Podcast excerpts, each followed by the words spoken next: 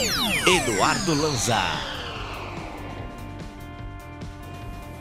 Fala pessoal, tudo bem? Aqui quem tá falando é Eduardo Lanza, mais uma live na nossa série de lives aqui durante a quarentena, na nossa live antena. Daqui a pouquinho a Cibele Bastos vai estar com a gente também. Eu já tô enviando a, a live pra, pra ela, pra gente já poder começar a nossa transmissão e hoje falar de um tema totalmente diferente. Assim, para quem, pra quem gosta de esporte, para quem gosta de automobilismo, nada mais importa do que a Fórmula 1. Então hoje é o dia de falarmos sobre a nossa gloriosa e a nossa magnífica Fórmula 1, que está tendo uma temporada totalmente atípica agora no ano de 2020, principalmente devido à crise do, do coronavírus, devido a toda essa pandemia que assola não só a nossa sociedade, mas também o nosso esporte também. Enfim, aguardando a entrada da, da série aqui, a, já enviei a, a live para ela, ela já estará também é, solicitando a, aí. Ela acabou de entrar, vamos aceitar agora a solicitação da Cibele. É isso, vamos ver se ela. Se ela. Deixa eu só enviar aqui para ela a solicitação. Perfeito. Dando agora só a Cibele aceitar. Aguardando, aceita aí, Cibele. Isso, boa noite, Sibeli, tudo bem? Tá me ouvindo? E aí, tudo bem? Tudo bem, graças a Deus. Sibeli, conta um pouco mais sobre você, sobre o Avechados também, que é o seu, o seu, o seu podcast junto com o pessoal. Eu não sei se minha conexão tá muito boa. Consegue me escutar? Tá bom assim. Uhum. Consegue? Ótimo. Consigo sim. Ótimo, ótimo. Eu, eu só não consegui te escutar. tá conseguindo me ouvir? Conexão. Perfeito. Eu acho que agora ficou melhor. Não, tá perfeito. Tá dando pra ouvir, tá dando pra Pronto. ver. Ótimo. E aí, boa noite. Boa noite. Ô, Cibele, conta um pouquinho mais sobre você e sobre o seu podcast, o Avechados. Ah, meu xodó. Então, é... Eita, sobre mim, é aquele momento que passa a sua vida na cabeça. Meu Deus, o que, é que eu posso contar? Algo que possa ter a ver com automobilismo, né? Geralmente, quando alguém pergunta isso, você fala da vida profissional, não sei o que, etc. Mas é, eu só sou uma fã do automobilismo, é uma modalidade uhum. esportiva que faz parte da minha vida desde 1992 é, e que pode determinar o meu humor durante a semana. Então, se o final de semana foi bom, eu vou ficar feliz na semana. Se o negócio não foi bem, se eu vou ficar estressado. Aí, aí o negócio complica, né? Uh, e aí, ano passado, junto com dois amigos jornalistas, né? O Sávio Manfredini e o Danilo Queiroz, é, me chamaram para fazer parte de um projeto chamado Podcast Avechados, que é o único podcast aqui do Ceará a falar sobre automobilismo, basicamente sobre Fórmula 1. Né? A gente fala eventualmente de, de outras modalidades, mas o foco é Fórmula 1 em suas categorias de base. E, e, é muito bacana porque é literalmente a única mídia que, aqui do Ceará que fala exclusivamente disso, né? Quando sai alguma coisa de automobilismo aqui é basicamente uma notinha michuruca ali no jornal, dizendo fulano ganhou, fulano levou o campeonato, não nada tão detalhado. Então é, a gente procura fazer algo bacana, uma produção de conteúdo que possa levar informação para quem quer saber um pouco mais desse universo, que faz parte da minha vida há tanto tempo. E principalmente porque a gente é, observou um crescimento gigantesco na comunidade de pessoas mais interessadas, principalmente pessoas mais jovens, gente ali da, da idade saindo de 17 para 22 anos, mais ou menos, gente que não viveu ah, algumas épocas que a gente viveu literalmente. Então, assim, é, o objetivo do podcast é basicamente trazer boa informação ah, com a linguagem do, da nossa região, né? Que, enfim, eu tô tentando aqui ao máximo não falar de uma forma muito cearense. que é difícil. E aí, é, esse é o nosso intuito, né? Trazer informação, é, trazer também um bom humor, porque é algo bem característica da, da nossa região, da nossa terra.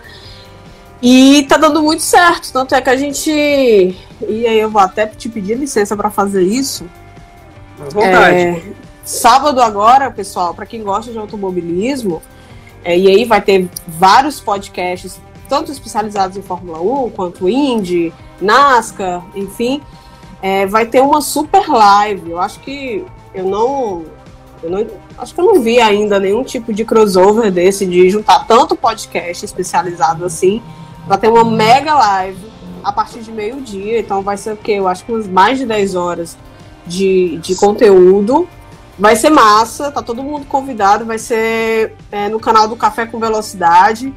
E eu tô muito empolgada e é um pouco apreensiva, né? Porque tanta gente fera. Você vai assim, participar, Sibeli? Vou, vou participar. Boa! É muita gente fera, você fica assim, ai, a gaiata.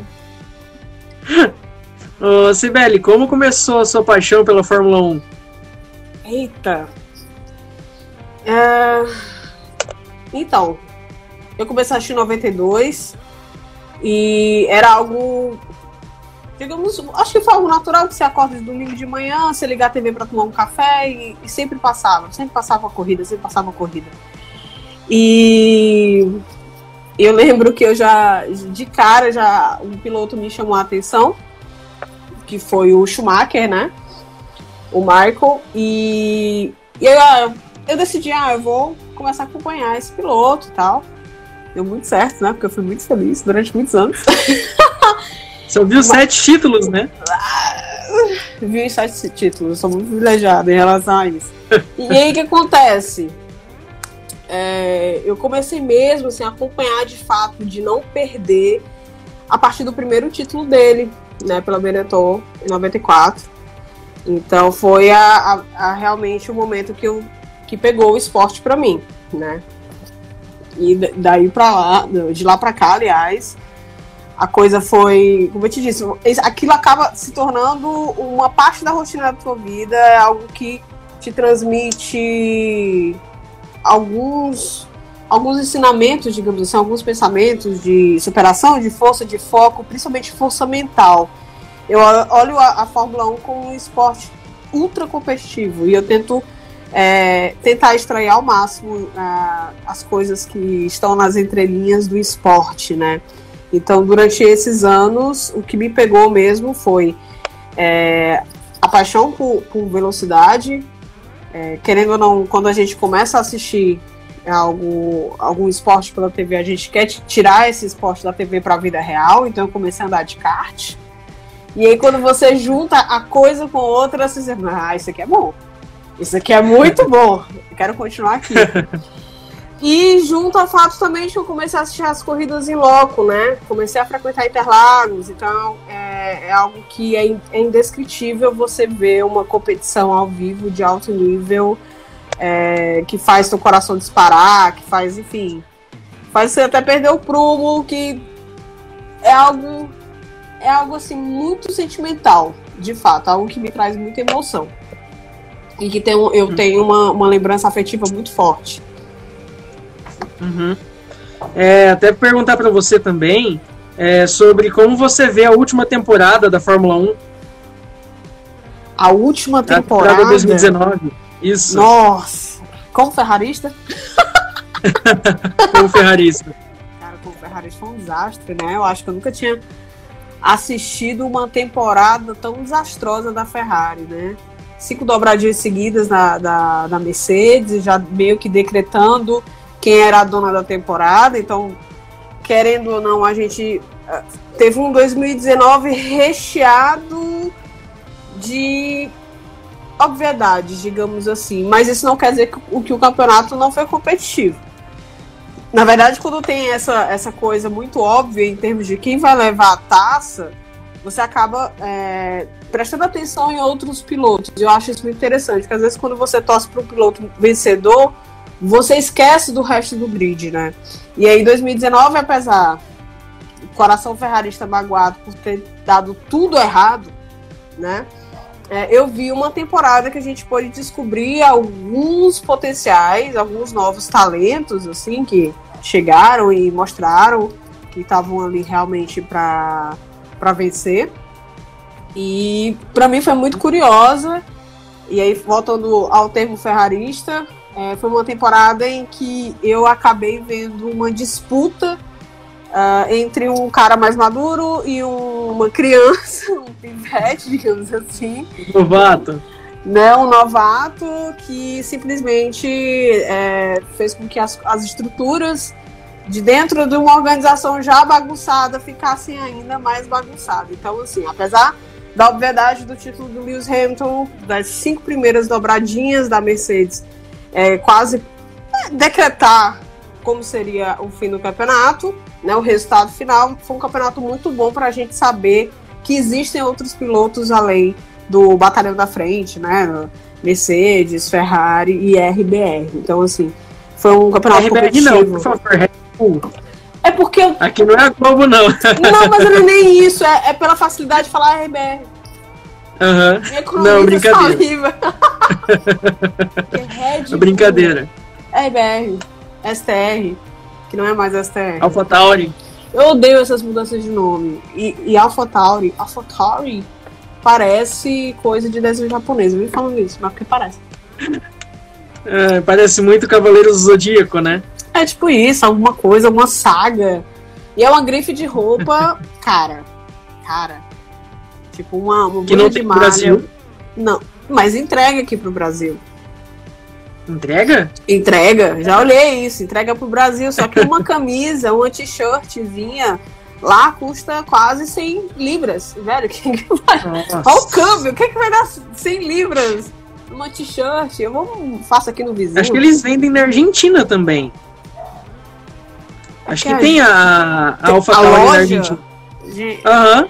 Se eu não me engano, tem. momentos que eu penso assim, meu irmão, a Argentina é tão fodida, mas eles ainda conseguem ter o mínimo de civilidade possível, né? Incrível. Tem um cinema bom, tem lojas boas, e a gente aqui no meio da bosta. mas enfim, é, perguntando para você agora, já que você disse que é torcedora da Ferrari, é, um momento triste para você esse ano foi com certeza a saída do Vettel da Ferrari. Foi. Eu queria foi. que você comentasse um pouco sobre isso. Ai, meu coração. Ai, foi triste, foi triste. Inclusive, quem quiser é, acompanhar meus comentários também é, no podcast, é só seguir o podcast Avechados, que tem todas as plataformas de podcast, tá? De streaming, etc. É, não foi uma surpresa, porque eu meio que já esperava. Para mim, uhum. 2020 ia ser um ano decisivo na carreira do Vettel, porque ele teria realmente que se decidir ou ir para aposentadoria ou botar o pau na mesa na Ferrari e tentar Ou ir para uma outra categoria. É, ou, eita, não, não vejo Vettel em outra categoria. Imagina a humilhação de ir para a Fórmula E. Deus me livre, não quero isso para ele não. Para Indy, né? Não, nem pra Indy. Não. Você anda, anda numa velocidade 3x, você vai pra categoria que anda velocidade X? Não, dá não. Não, não dá. É, até porque, assim, enfim, Indy, pessoas que gostam da Indy, nada contra, tá? Eu assisto também, mas pra mim, assim, ó, Fórmula 1 Indy. Entende? Sim, sim. Então, é, a saída do Vettel, o, da Ferrari era esperada, mas quando realmente veio a coisa oficial, bateu, sabe? A, a, bateu, bateu a bad, como falam, né? Eu fiquei muito triste, eu chorei, eu sou muito emotiva com relação à Fórmula 1. Engraçado que em alguns aspectos da minha vida eu sou um pouco mais contida, mas Fórmula 1 é um negócio me emociona. Então, é, eu chorei com a notícia e principalmente com a forma que ela foi feita. E ontem eu tava lendo uma notícia que me deixou mais pé da vida ainda. Que parece que toda essa negociação do Fettel, né? Que aliás, não houve negociação com o Fettel. Que tudo foi tipo um pano de fundo para ocultar uma negociação que já havia assim feita, acho que pra, no inverno, ou seja, no recesso do, da Fórmula 1 com o Sainz. Eu chamo o GP da Austrália. Eu li essa notícia também. Um então, mas dizem que no GP da Austrália já estava, tipo, apalavreado, digamos. Meu Deus. A matéria que eu li, acho que foi na The Race, o nome da. da e aí. Acho que foi na The Race. é que uhum. isso já tinha sido é, arrumado no inverno e que por isso isso é muito explicável então a tranquilidade do Zac Brown de receber uma notícia assim dessa, né? Porque o Sainz fez uma excelente temporada em 2019, então, né? Devolveu a minha querida McLaren pro pódio. A sua, né? Ainda bem que é só sua. Eu quanto, quanto mais no chão a McLaren para mim melhor. Então, e aí, é, enfim, eu fiquei muito triste. E com isso eu fiquei me sentindo traída. Alô, Ferrari, alô, Matilde, estou me sentindo traída, tá? Porque pra mim foi apanhalada nas costas, assim. E o mais bizarro da Ferrari é que ela anuncia uma notazinha protocolar, burocrática, como, sei lá, se estivesse anunciando um novo patrocinador e começa a fazer brincadeiras nas redes sociais com os fãs machucados. Não, é, um, é um time, assim. É muita falta de, de humanidade. É sem noção, sabe? Sem noção. É óbvio que eu acho que a Ferrari, ao, ao estender o contrato com o Leclerc, deixou óbvio a sua preferência pelo Charles.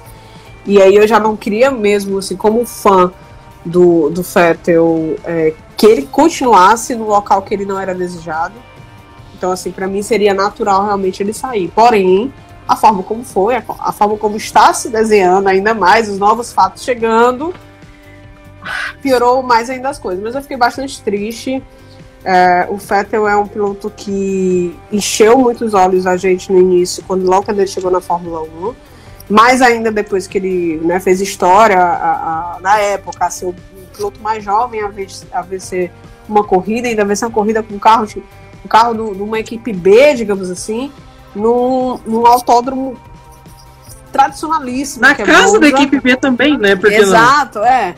Então, assim, tradicionalíssimo. Então, foi um cara que já chamou a atenção da gente de cara e teve muito sucesso, né, no, na RBR, o dono da RBR, não tinha, não tinha pra ninguém ali. O cara foi tetracampeão, né, seguido, né, foram uns quatro títulos ali seguidos. E eu confesso para você que no terceiro e quarto título eu não suportava ele porque eu achava que ele tava muito. É, não suportava, eu chamava ele de louro azedo.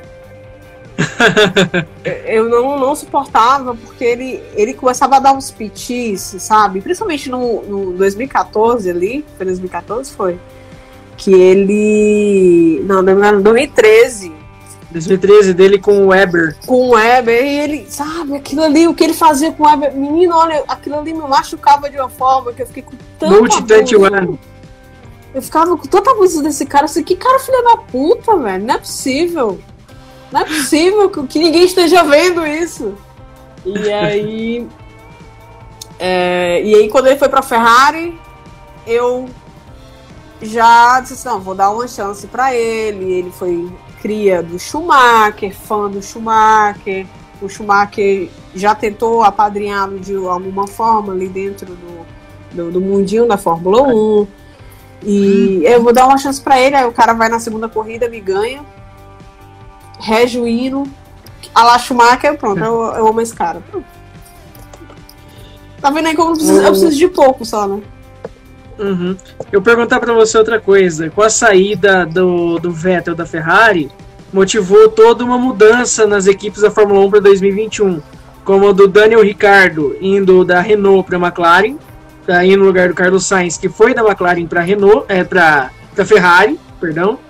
E a possível ida do seu maior ídolo na Fórmula 1, tal de Fernando Alonso, para Renault, a possível volta dele para Renault. O que, que você tem a dizer sobre isso? Bicho, pra quem gosta do Drive to Survive, tá, mano, vai amar, vai ser muito bom. Na verdade, a gente poderia até dizer assim, ô oh, Alonso, vai pra Haas pra tu brigar lá com o cara lá. Vai, vai ficar massa.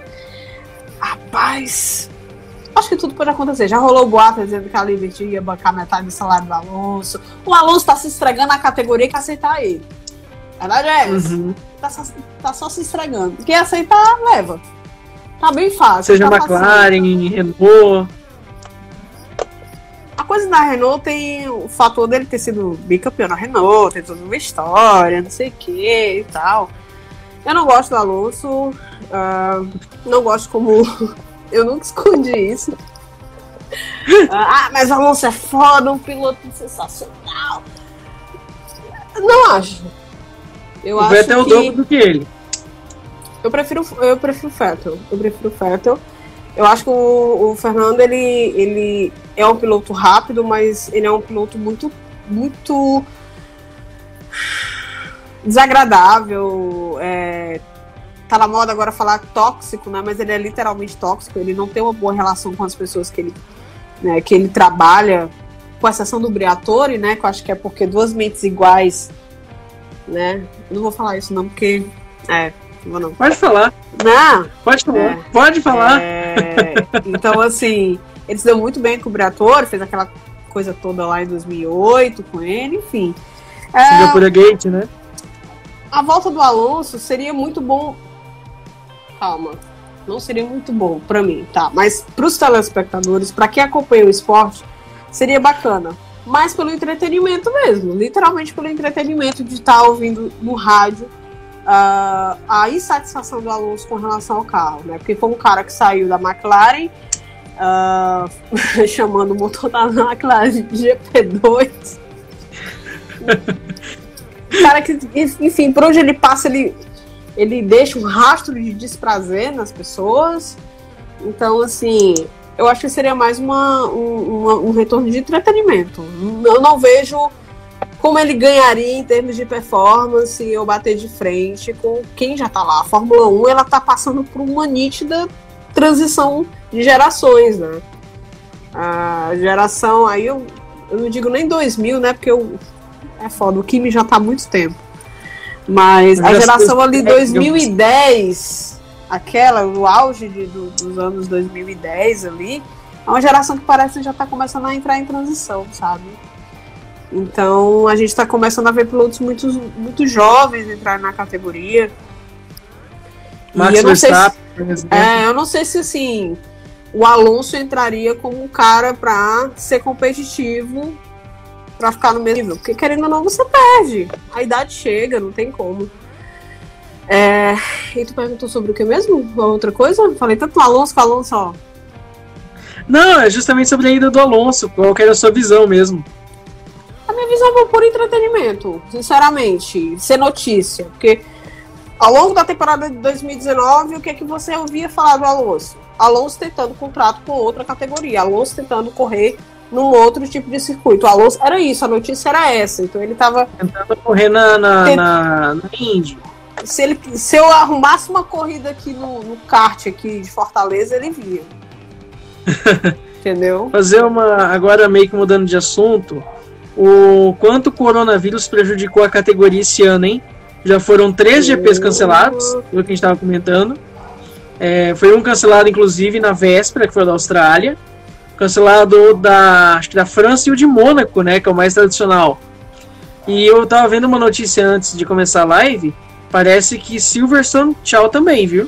É, eu tava. Eu, eu, Vai eu entrar Hockenheim no lugar, viu? Ah, das corridas que nunca deveriam ter saído. Então, é, a, essa pandemia afetou todos os esportes, né? Mas assim, a, a Fórmula 1 eu entendi até certo ponto, porque da demora de, de simplesmente suspender o GP da Austrália.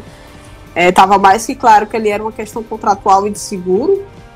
De você. Uma coisa é, é, é, a, é a produtora do evento cancelar, outra coisa é ela ser obrigada a cancelar algo por outros motivos, né? Isso tudo faz muita diferença. Então, mas mesmo assim eu achei uma sacanagem, todo mundo na porta do, do de, do autódromo lá na Austrália, esperando os treinos livres começarem e simplesmente não começou nada, cancelou tudo, etc.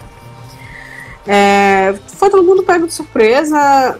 Eu sinceramente acho que 2020, se houver campeonato, óbvio que a gente está falando aqui do Brasil, o Brasil a gente está atrasado, a gente está vendo os países da Europa voltarem lentamente para uma rotina Chegando nova. Agora. Pois é, a semana agora passada teve até NASCAR. Então, assim, as coisas estão começando lentamente a voltarem. Colocar bem entre aspas, porque eu acho que esse ano não vai ser normal em aspecto nenhum. É, então, assim, eu não sei como é, a Liberty vai lidar com, com isso, porque a gente vai ter aí custos altos, a gente vai ter é, possivelmente provas com portões fechados, ou seja, aquela a renda do aluguel, a renda, enfim. A, é, eu já soube que a F1 TV já vai ser aberta aqui no Brasil, independente do, do contrato com, com qualquer outra emissora, porque. Poderia, poderia repetir, fazendo um favor? Essa parte a do, F1 do TV. A F1 hum. TV. A F1 TV uhum. vai vir para o Brasil independente do, de fecharem contrato ou não com a Globo. Exatamente. Aleluia. Aleluia. Eu fiz a mesma coisa. Voltar a ver os pódios. Eu vou voltar a ver os pódios. Cara, e a, e a correria de, de ter que. Eu ficava muito pé da vida, velho. O que que custa mostrar o pódio? Me diga aí. Não é nem dois minutos. Pois é. Que custa mostrar os treinos também, né? Já que a programação de sábado da Globo, desculpa o termo, é uma bosta. Ah, eu... então aí eu já não sei, porque eu já não acompanho pela Globo há muito tempo. Não, a programação. Pelo Sport, TV ou então pela Sky Sports Piratex, né? Uhum. Então, eu acompanho muito pela Rede Globo porque, querendo ou não, é, é, é, o que mais tem influência aqui na questão de automobilismo. É Globo e Sport TV, que é da Globo também. Então, dizer que acompanhei, é, eu dizer que não acompanhei pela Globo seria uma hipocrisia da minha parte. Porém, todavia, entretanto, é, eu acho uma sacanagem não exibirem, por exemplo, fazer aquele pré-corrida que nem tinha antigamente, que era meia hora, 40 minutos. E também tem aquele também aquele questão do pódio, que é só no Grande Prêmio do Brasil que mostra o pódio, viu? Porque enfim é aqui. Porque é, aqui é, só. É, é, é, a única corrida que eles, que eles mostram à tarde, né? Porque quando tem um, uhum. um GP dos Estados Unidos, GP do México e eu acho que o GP do Canadá também, que é tipo duas horas da tarde, eles não mostram. Eles botam não. o VT Michuruca, velho, no final da noite, assim, meia-noite e meia. Resumindo pessoa, a corrida resumindo, só. É, tipo, meia, a corrida dura duas horas, meia hora de corrida. Então é. é... o ruim da TV aberta, assim, em termos da Globo, é porque a Globo ela tem. Ela compra os direitos de transmissão, mas ela acaba não utilizando tanto. Óbvio que a Globo tem mais informação acerca do que o seu público quer assistir do que a gente que está aqui conversando. Então, assim, pode ser que realmente para a Globo exibir o GP Brasil ou exibir Fórmula 1 na sua integral, ou seja, seja os treinos livres, o treino oficial, ou até o pódio, a corrida, né? É, para ela não seja tão satisfatório. Né? Uhum. O que, que a gente, assim, no Brasil em, em geral, as pessoas tendem a se empolgar mais realmente quando há um piloto brasileiro, quando há. Em cada categoria, né? Tem que ter algum atleta brasileiro aquele brasileirinho contra o mundo para a gente ser mais incentivado a assistir uma categoria. Eu assisto Fórmula 1 porque eu amo Fórmula 1, pelo esporte mesmo. Mas eu entendo que a Globo, de uma certa forma, está mais munida de informação que a gente para dizer assim, não, não vou passar isso porque não vai compensar para mim.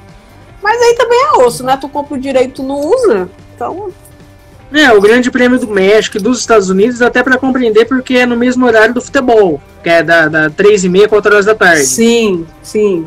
Mas agora do Canadá, que acho que é 1 e meia, 2 horas da tarde, 12 e 10, sei lá.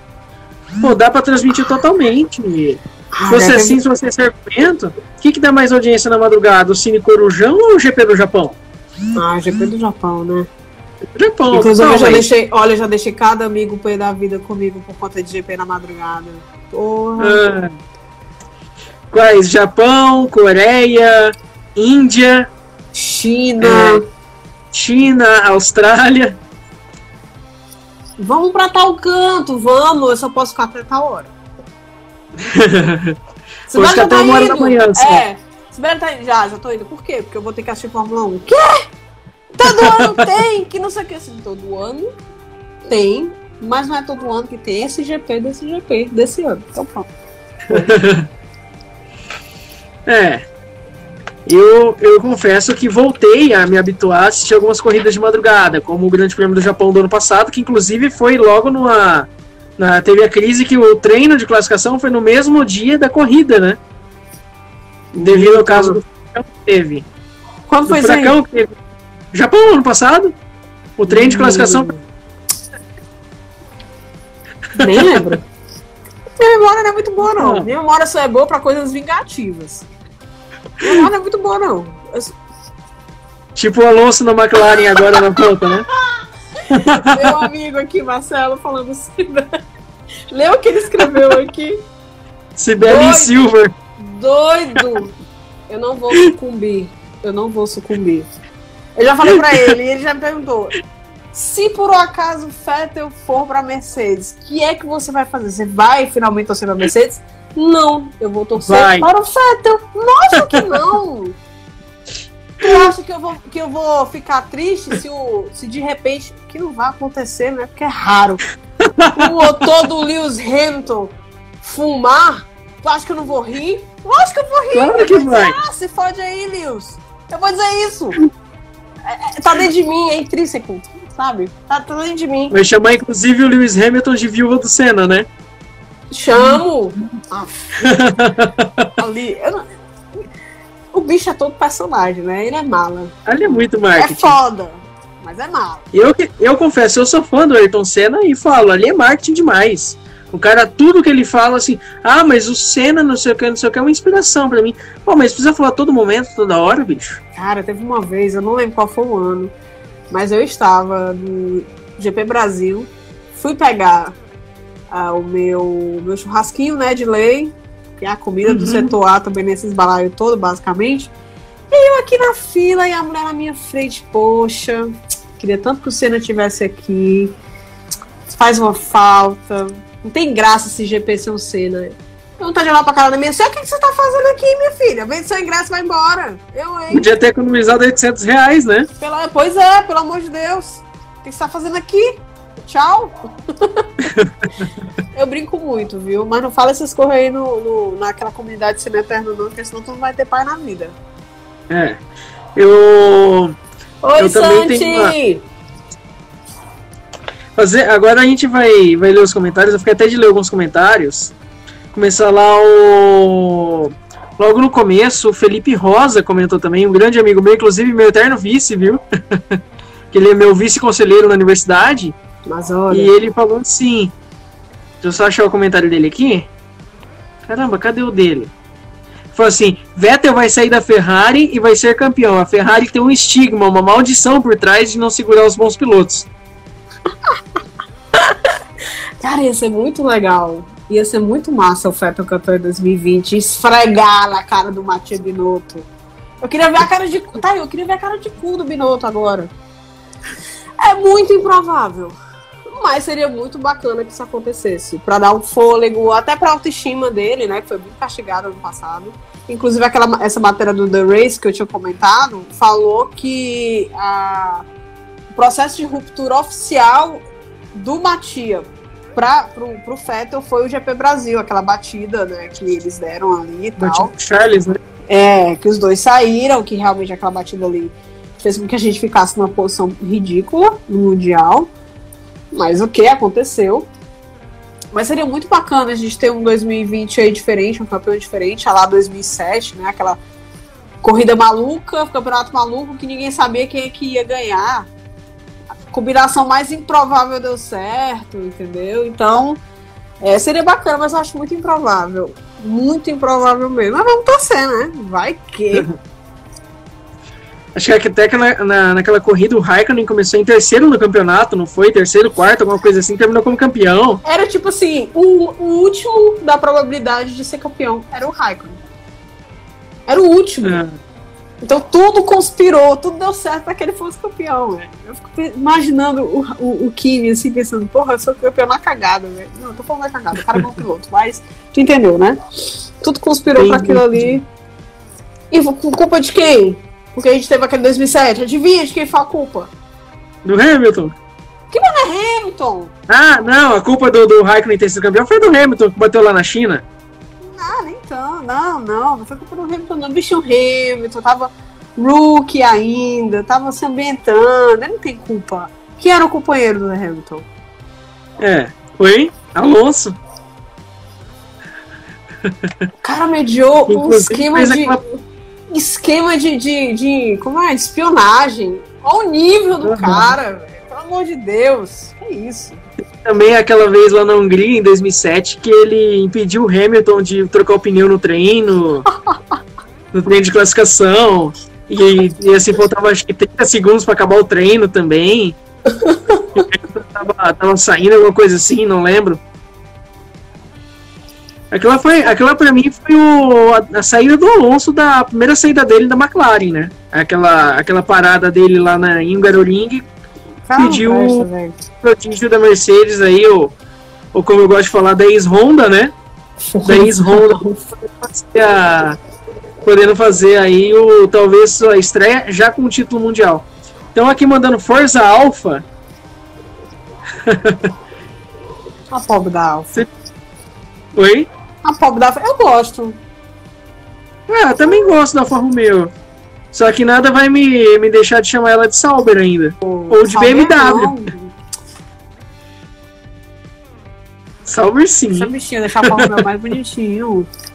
Oi? Mais bonitinho.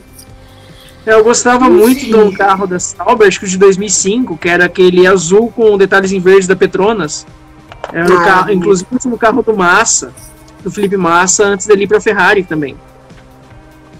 Ah, muito bem. Esse daí que a gente quer. Pronto, é o Marcelo. Marcelo Maranello, foda-se Ferrari. Está num momento crítico, mas vai dar certo. Mas sério, eu tô muito chateada com, com a. Com a minha torcida, inclusive, com a volta do motor Mercedes pra minha McLaren, eu acho que não vai dar pra equipe de Maranello, não, viu? Ai, meu Deus.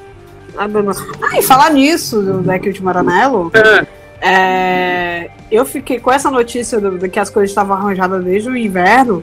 Eu fiquei pensando, meu irmão, o que foi que o Matia Binotto enxergou no Sais que eu ainda não enxerguei? Fiquei assim pensando, oh, sério, que, que foi que ele enxergou? Porque não pode ter sido só o último campeonato que foi muito bom realmente. O Sainz ficou o quê? Em sexto lugar no Mundial de Pilotos. Né? Teve uma. uma um, a partir do segundo semestre, né? Basicamente. Que ele teve um. É, o primeiro semestre a McLaren ficou se acertando e no segundo deu certo, inclusive, para os dois pilotos, né? Inclusive o Lando Norris. Ele, ele, ele, deu, ele, e o Carlos Sainz ele, ele, na pista. Ele podia não ser assim tão muito bom em classificação, mas em ritmo de corrida ele dava pau no Lando, assim. Uhum. Pelo menos falando de ano passado. Mas eu queria saber realmente o que foi que o Binotto assim, enxergou uh, no, no Sainz pra dizer, esse cara é muito bom. Porque eu não tô achando que o Sainz vai chegar lá na Ferrari e dizer assim, ô, oh, tomar benção, Leleque, toma aqui, ô, oh, toma aqui pra se vir. Não vai, cara. o cara tem o Carlos Sainz como pai, cara fera no rally. Muito campeão no rally. O cara tem. Querendo ou não, ele foi criado num, ambiente de, de, de, de vencedor, competição. de competição. Então, assim, aí o cara pela primeira vez na vida vai ter um carro para poder ganhar subir no, no, lugar alto. Tu acha que ele não vai gostar disso? Ele vai gostar. Claro que vai. Eu não tô achando. E vai ser muito bom, inclusive, pra Ferrari também. Ótimo. Calma, vai ser ótimo porque eu tô com raiva da Ferrari. Eu quero que a Ferrari. pague o que fez. pague o que fez com, com o Vettel. Mas eu tô com o Jason Button, que acho que eu li hoje. O Jason Button falando assim que a Ferrari acha, acha que com, vai ter um ambiente tranquilo com, com o Sainz dentro da, da, da, equipe, mas eles estão muito enganados. Eu também acho que o Sainz ele não vai ser um, um bom moço dizer assim, oh meu Deus, leque, passe. Acho que não. E nem tava na, na McLaren, né? Não, acho que não. Acho que não vai ser assim, não. Vão ser dois Eu caras que... rápidos, dois caras que querem ganhar e dois meninos, né? E o pior, numa equipe que não tem um líder que possa simplesmente intermediar essa coisa, faça com que, com que uh, os ânimos fiquem melhores ou se acalmem, etc. Porque se o Binotto não conseguiu fazer isso com um cara maduro e um cara mais novo, que dirá dois pivetes. Eu duvido muito. Você sente saudades do Domenicali ou não? Nesses momentos? Não. Não. E do Jean Todt? Do Jean Todt eu sinto. Entre Jean Todt e Matia Binotto, qual desses dois você prefere? Ah, não nem. O Binotto, ele é um ótimo engenheiro. E ele deveria continuar como engenheiro. Ele é o que ele, é o que ele sabe fazer. Mas assim, como gerenciamento de pessoas, ele já se provou que ele. Ele não tá. Mim parece que ele é um tapa-buraco ali na Ferrari, assim, não tem que impor. Vai lá, Matia. Finge aí uhum. que tu uhum. sabe fazer isso. Qualquer uhum. coisa a gente Lá na frente a gente vai ajeitando. Eu...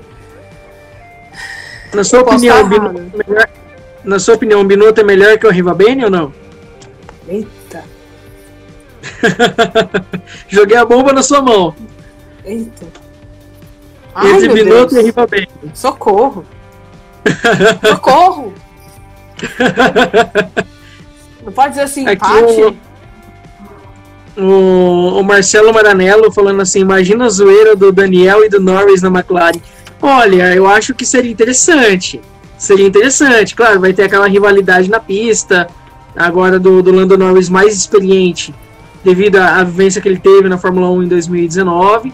Com o Ricardo, que já foi um piloto que já teve carro de ponta, que estava numa equipe em baixa, e que vai para uma equipe que tem história na Fórmula 1, por mais que seja uma equipe que não esteja nos seus melhores dias, mas é uma equipe que tem muita história na Fórmula 1.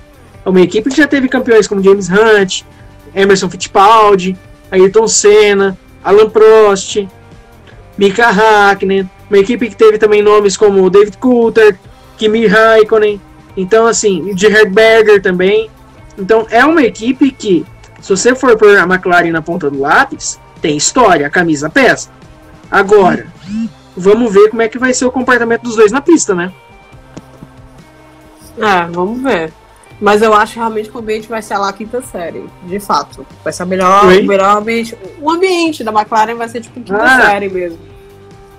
Ambiente de quinta série, assim. Deve ser o, o rádio deles. Como é que vai ser o rádio deles em 2021? Ai, Nicolado. É verdade. É verdade. O, o, Sibeli, perguntar para você o seguinte: como você vê o... Ah, teve o Nick Lauda também, bem lembrado. É, perguntar para você o seguinte: vamos ter trocas de motores e de nome em 2021 de algumas equipes.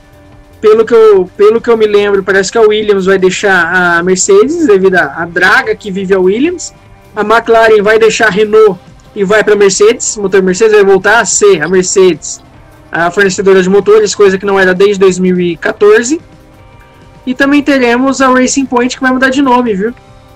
Que vai ser a Aston Martin agora, vai assumir uma montadora, vai ser assumir de vez o caráter de equipe B da, da Mercedes, né? Para você, é, como que é essas mudanças na Fórmula 1? O que, que você espera também da, da, da Racing Point, Aston Martin, da McLaren e da, da própria Williams?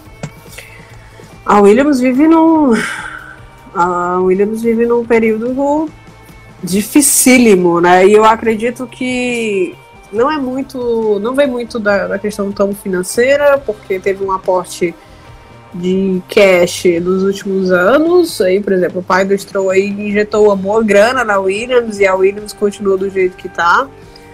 É... A Williams eu acho que tem, passa muito, muito pela gestão do que qualquer outra coisa, sabe? Alguma coisa errada ali naquela montadora que aquela equipe que simplesmente não está se encaixando, que são as pessoas responsáveis que de repente não poderiam mais estar ali, né? Ano passado teve. Ano, ano passado foi, ano passado teve aquela treta com. Esqueci o nome dele, eu sou muito péssimo para nome. Que antes do, do dos, dos, treinos né, em Barcelona, dos testes em, em Barcelona, já, já saiu da, da Williams. Gente, uhum. tá aqui na ponta da língua. Tu que tem a memória boa deve saber. Ah, também não tô lembrando, não. Então, assim, eu não, eu não sei se de repente a troca de motores seja tudo que a Williams precisa. Eu acho que o problema da Williams é muito mais estrutural e passa muito pela gestão de quem faz a Williams, tá? Eu sei, por exemplo, que eu sinto orgulho de ver, por exemplo, uma mulher à frente de uma equipe de Fórmula 1, uh, ah, pelo fato sim, de representatividade mesmo, acho bacana isso. Porém, contudo, entretanto, eu não acho que seja que a Claire esteja fazendo bem a Mercedes, a Mercedes, Luca, a Williams. Eu não acho que ela esteja fazendo bem no sentido de uh, conseguir tirar, extrair das pessoas que trabalham na Williams o melhor ao ponto de reerguer aquela equipe. A Williams é uma das maiores, então assim, seria uma pena. Aliás, está sendo uma pena ver a situação que está. Eu lembro que ano passado é, no GP Brasil, eu vi a diferença de ritmo de corrida da Williams e os demais. É um negócio uhum. assombroso. Não consegue. Dá vontade de chegar na pista e empurrar o carro, sabe? Porque é um negócio assombroso. É, você falou da Racing Point, né? A Racing Point, pelo menos no, nesses, no início do, da, de, dos testes né, da pré-temporada, ela já demonstrou aí um, um, uma certa mudança, né? A galera até brinca que é, que é o carro da Mercedes pintado de rosa. é, pode surpreender, tá? Mas eu acho que é uma das principais mudanças da Racing Point vai ser mais em relação ao seu segundo piloto, né? Porque o primeiro a gente sabe que não vai sair tão cedo, né? A não ser que o pai dele não queira mais brincar Você de financiar. Do é, Sérgio Pérez, né? Do Pérez. Eu acho que o, o Pérez está com seus dias contados na categoria. Tô só dando um chute aqui, tá? Posso estar extremamente equivocada, mas eu acho que ele teve um papel importante na transição uh, de India Force para Racing Point, né? Ele conseguiu intermediar ali uma, uma negociação entre, entre os, os, os colaboradores, né, os empregados, é, é, continuarem na, trabalhando. E eu acho que a, a equipe meio que ficou com dívida de gratidão, digamos assim, em relação a ele. Apesar de que ele é um excelente piloto.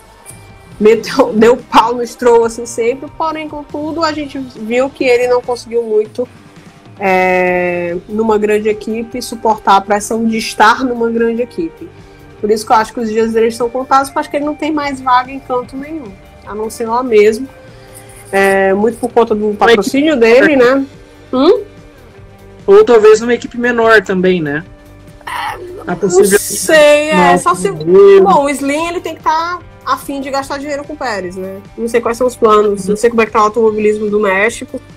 Mas se o Slim tiver, né, disponibilidade, realmente ele pode ir para qualquer, qualquer canto. Mas como eu te falei, como a gente está vivendo uma transição nítida de geração dentro da Fórmula 1, eu acho que daqui a pouco não vai ter mais espaço para ele mesmo, assim.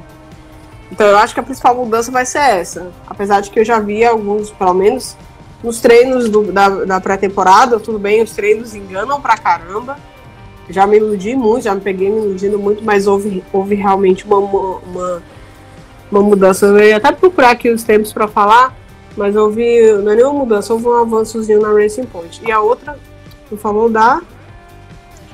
Da. Não. Era, ah, McLaren. McLaren com motor Mercedes. É, esta me preocupa. Essa como, vai me dar muita alegria. Como torcedora, isto me preocupa. De verdade. Não vou mentir.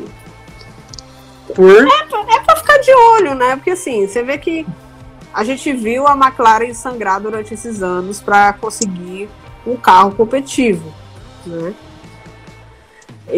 Para chegar no passado e ter uma evolução gigante em relação ao que estava acontecendo com ela.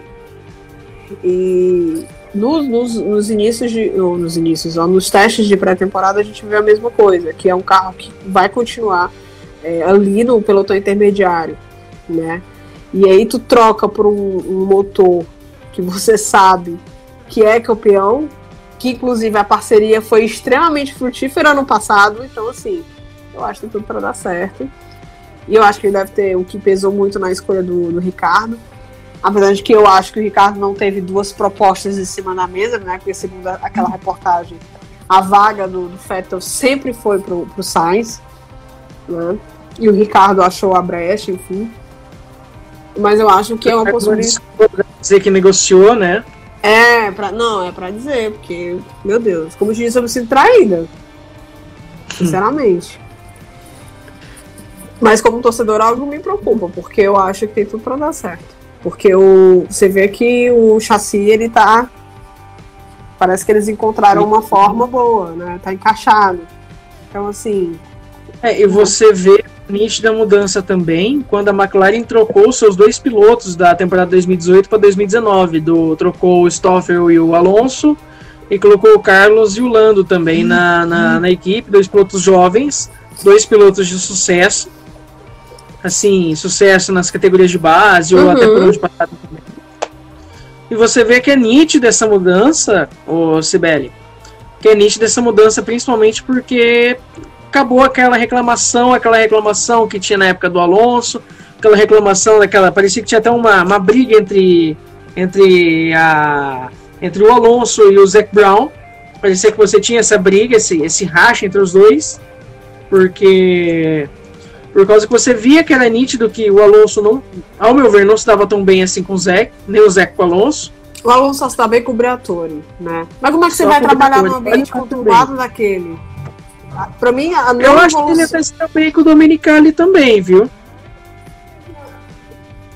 Não sei. Eu acho que até está bem com o Domenicali também na Ferrari. Porém, eu gostava muito do Alonso quando era ele Fisichella na Renault. Nossa, e ele dando desenterrou. Desenterrou. Meu Deus do céu.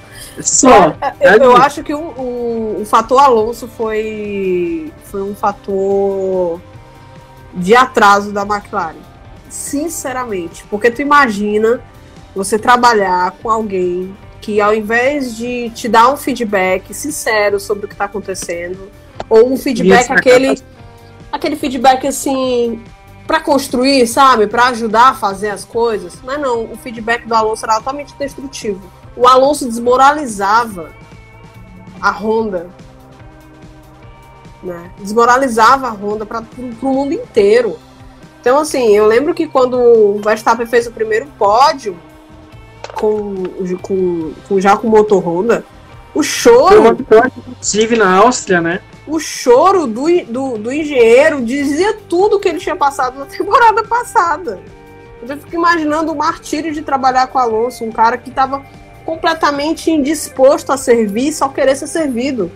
Ele estava ali uhum. esperando que alguém construísse um carro para ele voar.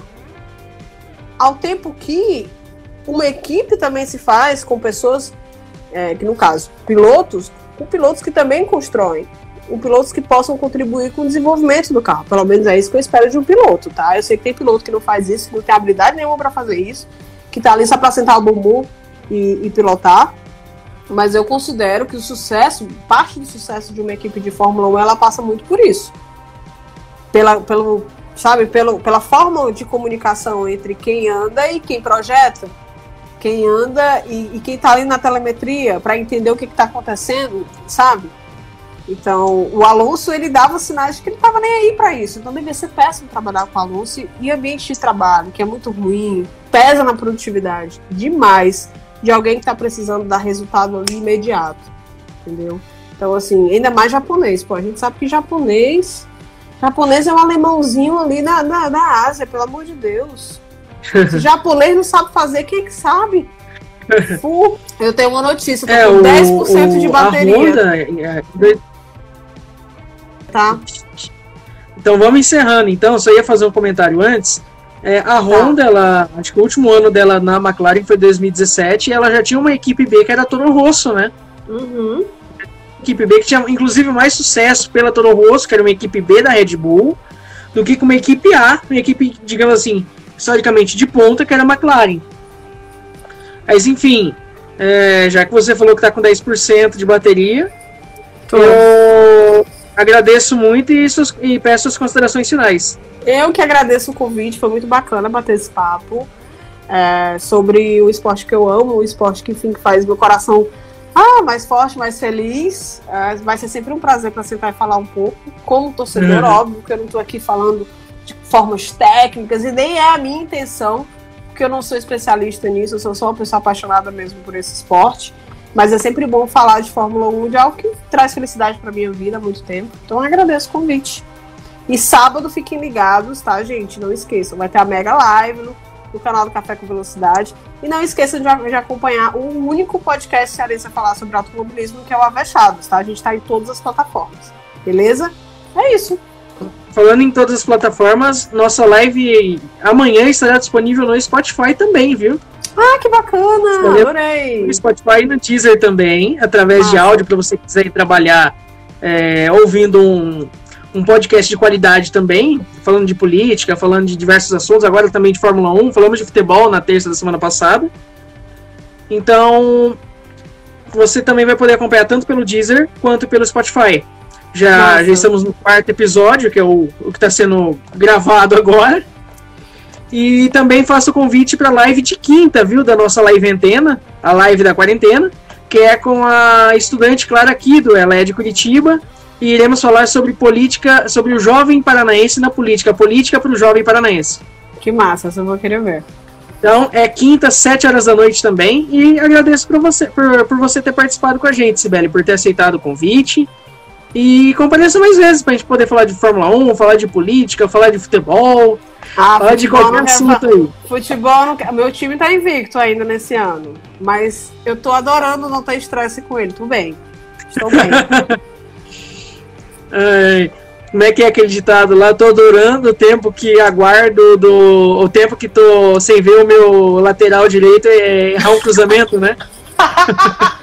tô adorando não, não levar gol no- nos últimos segundos do segundo tempo de escanteio. Tô adorando. Tá ótimo assim. Deixa minha vida Ó, tranquila. pelo menos a temporada pro seu time começou, né?